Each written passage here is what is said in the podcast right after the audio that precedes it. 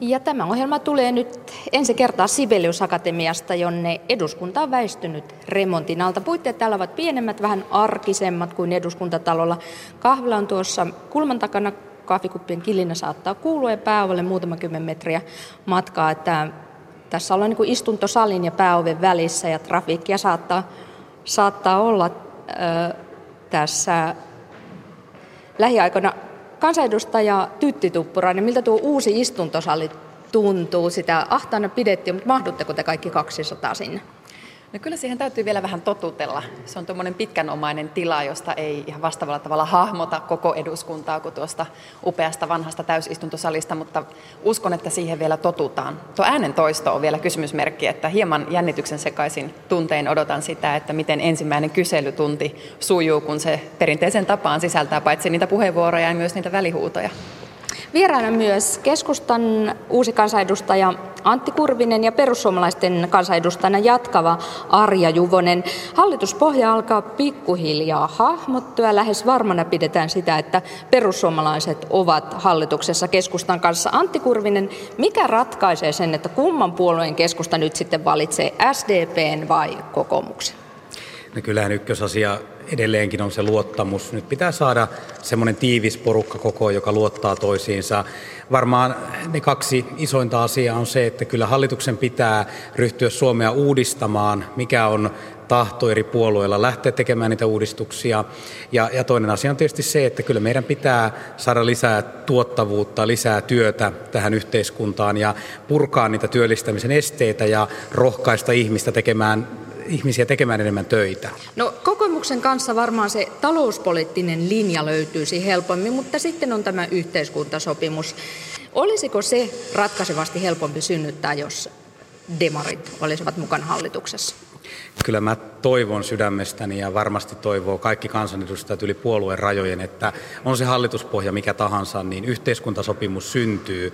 Suomi on niin heikossa hapessa tällä hetkellä, että kyllä nyt pitää pystyä kaikkien eturyhmittymien, niin elinkeinoelämän, AY-liikkeen, pienyrittäjien kuin maaseutuyrittäjienkin puhaltamaan yhteen hiileen ja miettiä niitä myönnytyksiä. Kaikkien pitää antaa jotakin periksi. Sen ehkä kommentoisin vielä hallituspohjaan, että kuitenkin ulko- ja turvallisuuspolitiikkaa ei saa unohtaa. Sekin vaikuttaa siihen Sipilän huomiseen ratkaisuun? No siinä voisin päätellä, että SDP olisi ehkä keskustaa lähempänä kuin kokoomus, jos NATO-kannoista puhutaan, mutta eipä jäädä siihen. Arja Juvonen, miksi perussuomalaiset ovat, vaikka Soini ei sitä ihan selvästi ole viime päivinä sanonut, mutta on aikaisemmin sanonut, että peruspunamulta olisi parempi vaihtoehto kuin sitten kokoomus kolmantena. Miksi näin? No, me olemme pienen ihmisen asialla ja ehkä siinä tämä historia ja myös vaaliohjelmien jollakin tavalla samankaltaisuus voi vaikuttaa toki siihen. Kyllähän me olemme yhteistyökykyisiä kaikkien kanssa ja, ja, ja nyt nämä neuvottelut, miten etenevät ja vahvaa ja tiukkaa neuvottelua puheenjohtaja ja puhemies Sipilä tekee ja sitä arvosta ja kunnioittain, niin toivomme, että lopputulos on sitten sellainen, että saamme yhdessä ja yhteis- yhteisellä tahtotilalla nostettua Suomea parempaan kuntoon kuin se tällä hetkellä on pientä ihmistä unohtamatta. Eli, eli jotta palvelut säilyvät ja talous saadaan tasapainoon, niin tarvitaan tämmöinen sopiva sekoitus ja kumpaakaan unohtamatta. Kuulostaako tämä Tytti Tuppurainen sinun korvissasi siltä, että SDP on mukana hallituksessa? No se tietysti kuulostaa mukavalta, että SDPstä näin myönteisin äänenpainoin puhutaan ja politiikkaa pidetään soveltuvana. Ilman muuta SDP on yhteistyöpuolue ja meillä on pitkä traditio puolueessa, että niissä pöydissä, joissa suomalaisen tavallisen ihmisen asemaan ja elämään vaikutetaan, niin niissä pitää olla.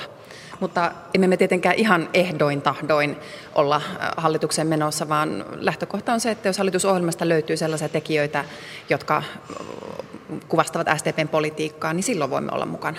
Osa SDPn kansanedustajista ja jäsenistä on sitä mieltä, että ennätyksellisen surkean vaalituloksen jälkeen SDPn ei kannata pyrkiä hallitukseen, mutta sinä olet eri mieltä. No loppujen lopuksi se vaalitappio ei ollut hirvittävän paljon suurempi kuin esimerkiksi kokoomuksellakaan. Meillä kahdeksan paikkaa ja kokoomuksella seitsemän paikkaa, että onko se nyt ihan hirvittävä iso ero, en tiedä, mutta luonnollisesti pettyneitä olemme. Ei se vaalitulos niin hyvä ollut kuin me odotimme ja monelta se ehkä tulee sitten selkärangasta se ajatus, että kun politiikka ei kelvannut, niin on parempi jättäytyä syrjään. Mutta toisaalta puoli miljoonaa ihmistä äänesti sosiaalidemokraatteja ja joku vastuu ja velvollisuus meillä on myös heitä kohtaan. Toimit Tytti Tupparainen vaalipäällikkönä näissä menneissä vaaleissa. Mitä ajattelet, kun puolueen menestystä mennyttä ja tulevaa mietit, niin siitä, että SDPtä tosiaan, SDP vahvimpana meriittinä ja tavallaan semmoisena vetovoimatekijänä tällä hetkellä pidetään sitä, että sillä on läheinen suhde ammattiyhdistysliikkeeseen. Että puolue ei ikään kuin seiso omilla jaloilla, ei pärjää yksinään. No SDP ei omista ammattiyhdistysliikettä sen enempää kuin ammattiyhdistysliikekään omistaa SDPtä, että me olemme erillisiä organisaatioita, palkansaajaliike toimii omilla tavoillaan ja perinteillä ja me toimitaan poliittisena työväenliikkeenä omillamme, mutta olemme toki likeisissä yhteyksissä. Se on aivan selvä, meillä on yhteinen historia ja monia yhteisiä tavoitteita, mutta se on kyllä aika kapeasti ajateltu, jos uskotaan, että SDP olisi jonkinlainen niin kuin lakkosulkuhallituksessa, että, että se ei vastaa ihan kyllä koko kuvaa eikä kokonaisuutta. Et, eli ei se yhteiskuntasopimuksen syntyy vaikuta, on SDP mukana tai ei hallituksessa? No järjestöt sopii siitä yhteiskuntasopimuksesta. Se on erittäin hienoa, että meillä on tämä, että järjestöt kykenevät neuvottelemaan palkansaajat, työnantajat, valtiovalta voi olla kolmantena mukana esimerkiksi palkkaratkaisuja tehtäessä. Se kunnioitan sitä konsensusyhteiskuntaa ja toivon, että tämä yhteiskuntasopimus syntyy, että se on sellainen, jossa myös palkansaajapuoli saa jotain eikä ole ainoana maksumiehenä. Sitten SDP varmasti omilla yhteiskuntasuhteilla vaikuttaa siihen, että ne hyvät asiat etenevät. Hallitustunnustelija Juha Sipilä luonnostelee strategista hallitusohjelmaa, eli muutama tärkein tavoite, mutta keinoista niiden saavuttamiseksi, niistä neuvotellaan myöhemmin. Luotatteko toisinne niin paljon, että, että pääsette varmasti kesällä sovintoon näistä yksityiskohdista, eli sitten ette riitauta asioita? Arja Juvonen ja Antti Kurvinen, keskusta ja perussuomalaiset, vastatko? No ihan niin kuin Antti tässä alussa mainitsi, niin luottamushan on kaiken pohja A ja O. Ja, ja toki olemme harjoitelleet tätä yhteistä työtapaa ja toimintaa ja oppositiossa ollessamme keskustan kanssa, että, että en näe, että, että tämä asia on sellainen asia, mistä kannattaa huolta kantaa. Eli, eli nyt ollaan puhtaalla pöydällä tekemässä asioita ja päättämässä ja sopimassa ja sovitusta pidetään kiinni ja, ja tällä linjalla yritetään mennä eteenpäin ja toivotaan sitten, että linja pitää ja ollaan, ollaan siinä mielessä niin toisemme luottamuksen ansainneet. Eli tässä tapauksessa ei ole niin kuin sanotaan, että piru asuu yksityiskohdissa. Kyllä Juhan Sipilän toiminta politiikassa ja keskustan vaalivoitto on merkki siitä, että ihmiset on kyllästynyt sellaiseen pikkunäppäryyteen politiikassa ja varmaan sellaista päämäärähakuista politiikkaa, päämäärätietoista politiikkaa haetaan nyt ja kyllä mä uskon siihen, että meidän on varmaan pakkokin nyt mennä siihen, että sovitaan ne yhteiset päämäärät, haetaan kokonaisuuksia. Keskustan hallitusneuvotteluihin valmistautuminen on ainakin ollut kokonaisuuksien hakemista ja kyllä mä uskon, että kun me nähdään kokonaisuudet niiden niin sanottujen pirullisten yksityiskohtien ylitse, niin kyllä me löydetään luottamus riittävän monen puolueen kanssa ja saadaan toimintakykyinen enemmistöhallitus Suomeen. Hmm niin se edellyttää mielestäni sitä, että luottamus todellakin on, että rivien väliin ei jätetä mitään sellaista, joka jää sitten hampaan koloon. Ja eduskunnan näkökulmasta niin on se minusta aika tärkeää, että eduskunta voi sanoa sanansa paitsi siihen strategiseen hallitusohjelmaan, myös siihen varsinaiseen toimeenpanosuunnitelmaan, joka on todennäköisesti se, joka sisältää esimerkiksi vaalipiirien maakuntien kannalta tärkeitä hankkeita, jotka ovat aina kansanedustajille totta kai hyvin olennaisia ja myös äänestäjät ovat kiinnostuneita siitä, että kuinka oman vaalipiirin asiat etenevät. Ne on sellaisia asioita, joita tähän strategisen tasohallitusohjelmaan ei saada mukaan. Sen kommentoisin edustaja Tuppuraisen kantaan, että kyllä minusta näin uutena edustajana on ihan hyvä kulttuuri se, että ei tehdä siitä hallitusohjelmasta mitään kiveen hakattua tekstiä, vaan päivitetään sitä hallitusohjelmaa välillä, laaditaan vaikka useampi toimeenpanosuunnitelma sille strategiselle hallitusohjelmalle ja sillä tavalla saadaan tähän Suomen poliittiseen päätöksentekoon oikeasti joustavuutta ja dynamiikkaa. Otetaan ehkä vähän sitten hyvällä lailla niitä yrityselämän oppeja käyttöön siinä kyllä juuri näin, että hallitusohjelman kirjaukset tulee olla sen verran selkeitä ja, ja suoria, että ne pystytään viemään mahdollisimman hyvin sitten myös läpi. Eli edellisen kauden tällainen laaja, laaja hallitusohjelma niin oli, oli liian, liian suuri ja liian laaja. Se oli paljon asioita, jotka jäävät sitten ilmaan ja suurilla kysymysmerkeillä elämään. Ja se tärkein asia lähivuosina on tietenkin tämä talous. Suomi on poikkeuksellisen vaikeassa tilanteessa. Kaikki puolet se hyvin tietävät. Menot ovat paljon isommat kuin tulot. Valtion velkaantuminen ennätysnopeaa, eivätkä rahat riitä nykyisenlaiseen sosiaaliturvaan, terveydenhuoltoon ja koulutukseen. siis hyvinvointivaltion. Leikkauksia on joka tapauksessa tehtävä, se on selvä, ja niitä päätöksiä on tavallaan helppo ja nopea tehdä, mutta on paljon vaikeampaa saada se vienti vetämään, yritykset menestymään niin, että ne voivat palkata lisää työntekijöitä. Ja näistä asioista hallituspuolueilla pitää olla se yhteinen käsitys. Eli niistä keinoista. Antti Kurvinen ja Arja Juvonen, mikä on se tärkein keino synnyttää työpaikkoja, parantaa tuottavuutta? No kyllähän ainut tapa saada uusia yrityksiä ja työpaikkoja Suomeen on se, että meillä on jotakin myydä maailmalle. Meidän pitää hyödyntää parhaalla mahdollisella tavalla meidän loistava osaaminen Suomessa, vihreä talous, biotalous, siitä keskusta on puhunut jo pitkään. Ja kyllä digitalisaatio, kaikki sähköisten verkkojen mahdollisuudet pitää ottaa käyttöön ja siinä julkinen sektori, kunnat ja valtio voisi olla vähän niin kuin sellainen veturi. Kunnat ja valtio voisi viemällä asioita enemmän verkkoon ja luomalla kysyntää sähköisille palveluille, synnyttää uutta yritystoimintaa. Ei me pärjätä sillä, että, mitä me, että me tehdään vain asioita, mitä me ollaan tehty 2-30 vuotta sitten, vaan uusia aloja tarvitaan, että pärjätään kansainvälisessä kilpailussa. No ovatko perussuomalaiset samaa mieltä, että biotalous on se, jolla tuottavuutta syntyy? No tämä on yksi, yksi asia ja ihan samaa mieltä olen, mutta minkä itse nostaisin esille, niin on esimerkiksi hankintalaki ja hankintalain ymmärtäminen ja noudattaminen kunnissa sillä tavalla, että ymmärretään, että aina ei tarvitse ostaa sitä halvinta, että sinne kilpailuun pääsee myös pieniä yrittäjiä toimijoita ja myös kyllä sitä viestiä, että, että suomalaisia ihmisiä voidaan palkata ja, ja että kotimaisille ihmisille löytyy siis sitä työtä, koska meillä on valtavasti työttömiä. Se kannustaminen ja, ja kannustus siihen, että työtä on omassa maassa ja yritysten tukeminen, että ne eivät karkaisi rajojen toiselle puolelle. Mutta se tärkeintä on saada se vienti vetämään ja se hankintalaki ei siihen kauheasti liity. Ei, mutta se liittyy siihen, millä tavalla me, on se sitten pääkaupunkiseutu tai Suomi kautta, kautta rajojen, niin kuinka me saamme omat ihmiset työllistettyä. Ja se, että luomme työtä Suomeen, niin se auttaa myös siinä, että vienti saadaan vetämään hyviä tuotteita. Kuka keksisi sen uuden Nokian, jota lähdemme myymään? Niin haluan kommentoida perussuomalaisten Juvoselle sillä lailla, että olen hänen kanssaan kyllä siitä samaa mieltä, että me voidaan meidän vaihtotasetta parantaa sillä, että otetaan kotimainen energia käyttöön, mm. otetaan meidän puuvarat käyttöön, ei tuoda kivihiiltä ulkomailla. Se heti parantaa meidän kansainvälistä tilannetta taloudessa. SDP parantaisi työllisyyttä infrahankkeella, rakentaisi Pisara-radan ja korjaisi homekoulut.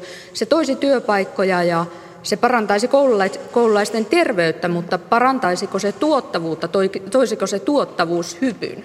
Mitä Santti Kurvinen siihen sanoo?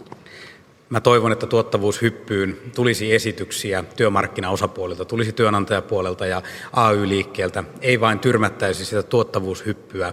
Mutta mun mielestä kaiken aja on se, että laitetaan kaikki työvoima liikkeelle, mitä meillä on Suomessa. Kuvittelisin, että sosiaalidemokraatit on siitä samaa mieltä. Tehdään myös pienipalkkaista työstä kannattavaa, tehdään ylitöiden, lisätöiden tekemisestä kannattavaa, tehdään Suomi sellaiseksi, että aina kannattaa mieluummin lähteä liikkeelle, kun jäädä makaamaan kotiin sohvan nurkkaan. Oletteko samaa mieltä siitä, että se tuottavuushypyn aikaansaaminen, ihan riippumatta vaikka yhteiskuntasopimus tai synnyä tämä jää hallituksen hoidettavaksi, niin se tarkoittaa sitä, että työväestöltä eli palkansaajilta jotain viedään. Irtisanomissuojaa heikennetään, ehkä työaikaa pidennetään, määräaikais, määräaikaisuuksia helpotetaan. Eli oletteko valmis sen sanomaan, että jotain lähtee palkansaajilta? Niin siis tuottavuutta tarvitaan epäilemättä lisää. Se on ihan selvä meidän kestävyysvajeen näkökulmasta, ikääntymiskehityksen näkökulmasta ja niin edespäin. Mutta tässä on nyt vähän julkisessa keskustelussa mennyt sekaisin se, että mitä tarkoittaa tuottavuuden lisääntyminen ja, ja tuotannon lisääminen. Esimerkiksi tämä työajan jatkaminen tai palkanalennukset, niin ei se vaikuta millään tavalla tuottavuuteen. Se lisää kyllä tuotantoa, mutta ei tuottavuutta. Et mä lähtisin tämän tuottavuuden kohdalla kehittämään esimerkiksi digitalisaatiota voimakkaasti eteenpäin. Suomi on tässä edelleen hyvin korkean osaamisen maa. Esimerkiksi Oulun seudulla on edelleen todella kovan tason osaajia digitalisaatiosta. Tätä pitää hyödyntää entistä voimakkaammin. Sanotko Tytti Tuppurainen, että työntekijöiltä ei lähde mitään? Mistä saavutetuista eduista ei joudu tinkimään?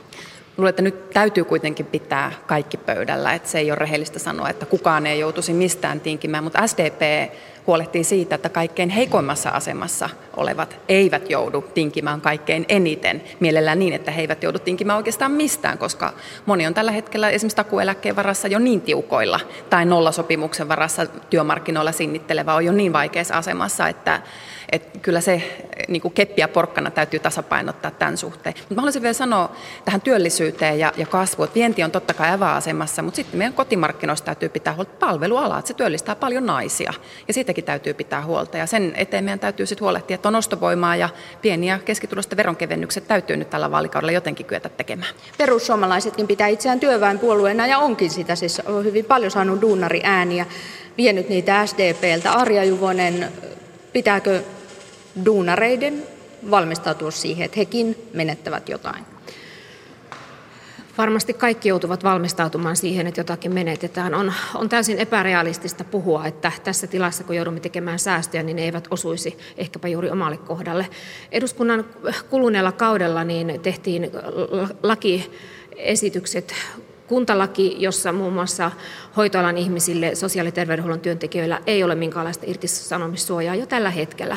Eli kun sote-uudistus mahdollisesti tulee, niin sen myötä työntekijöitä voidaan liikuttaa. Siellä on jo sellainen tilanne, että, että hoitohenkilökunnalla on tämä oma riskinsä. Kuntarakennelaissa sen sijaan on tämä viiden vuoden irtisanomissuoja edelleen kuntatyöntekijöillä. Eli kyllähän meillä on tällaisia tilanteita, joita varmasti joudumme nyt jo pohtimaan, että miten ne sitten vaikuttavat tavallisen ihmisen arkeen ja ja millä tavalla työpaikat säilyvät. Tytti Tuppurainen, sinä olet vähän piikikkäästi Juha Sipilän suuntaan sanonut, että Suomea tai maata ei johdeta kuin yritystä. Toisaalta suomalaiset ainakin kovasti odottavat nyt niin kuin tuloksia ja, ja, niin kuin ovat varmaan kannattavat sellaista tulosta tai ulosmeininkiä, että eivät oikein millään enää jaksaisi neljää toimetonta vuotta. Mitä tuo piikki Sipilän suuntaan tarkoitti? Miksei voi johtaa maata kuin yritystä? No toivottavasti Juha Sipilä otti sen ihan lempeästi sellaisena se sen tarkoitin ja kritiikki ei tietenkään hänen henkilönä yritysjohtajana kohdistunut, vaan siihen tapaan, minkä hän on ilmaissut muun muassa Financial Timesissa ja useissa kotimaisissa medioissa, että hän aikoo johtaa Suomen kuin yritystä ja se ei vaan käy päinsä, eikä tämä ole yksistään minun ajatukseni, vaan moni muukin on arvostellut sitä, että tämä logiikka on vaan niin erilainen. Yhteiskunnassa on useita eri niin kuin intressitahoja, joiden kaikkien arvot ja tavoitteet pitää jollain tavalla päätöksenteossa näkyä. Sitä sanotaan demokratiaksi. Yrityksessä taas logiikka on se, että kasvatetaan omistaja-arvoon yksi selkeä omistajien joukko, joiden etuja ajetaan. Ja tämä on vaan niin eri asia, että mä uskon kyllä, että sisimmässään myös Juha Sipilä tämän ymmärtää. Ja tämä on osa tätä keskustelua, mitä nyt kun uutta hallitusta muodostetaan. Niin, mä sanoisin oikeastaan tähän keskusteluun, että vastuu ja politiikan omistajuus on keskeistä. Nyt mun mielestä mä ainakin koin uutena kansanedustajana, että meidän pitää ottaa omistajan ote tähän Suomen asioiden hoitoon ylipäänsä. Minusta Juha Sipilä on tarkoittanut sitä. Kannetaan ihan oikeasti vastuuta hallituksessa ja viedään Suomen taloutta parempaan suuntaan, vähennetään ihmisten ja alueiden välistä eriarvoisuutta. Minusta sitähän on tarkoittanut näillä yritysvertauksilla, poliittista omistajuutta ja me 200 kansanedustajia ja tulevat ministerit määrästä riippumatta ovat niitä poliittisen vastuun kantajia, poliittisia omistajia. No sitten ihan lyhyesti Aamulehti kirjoitti tänään, kuinka keskusta joutuisi perussuomalaisten SDPn kanssa yrittämään tuottavuushyppyään kaksinkertaista muutosvastarintaa vastaan. Arja Juvonen, oliko tämä vähän pahan ilkistä puhetta perussuomalaisilta? Muutosvastarintainen puolue tässä tilanteessa? No tuota, kaikenlaisia heittojahan tässä nyt näinä päivinä varmasti on, mutta en, en usko nyt ihan näihinkään sanoihin, että eiköhän tästä ihan hyvä... Olette valmiita muutokseen? Kyllä olemme, ja vielä siitä yrittämisestä saan sanoa, kun itse olen yrittäjäperheen tytär, niin hyvä yrittäjä toimii myös sosiaalisesti oikeudenmukaisesti, ja yrittäjä yrittäminen on kaunis sana. Selvä, kiitoksia oikein paljon, siirrytään vielä Pasilaan.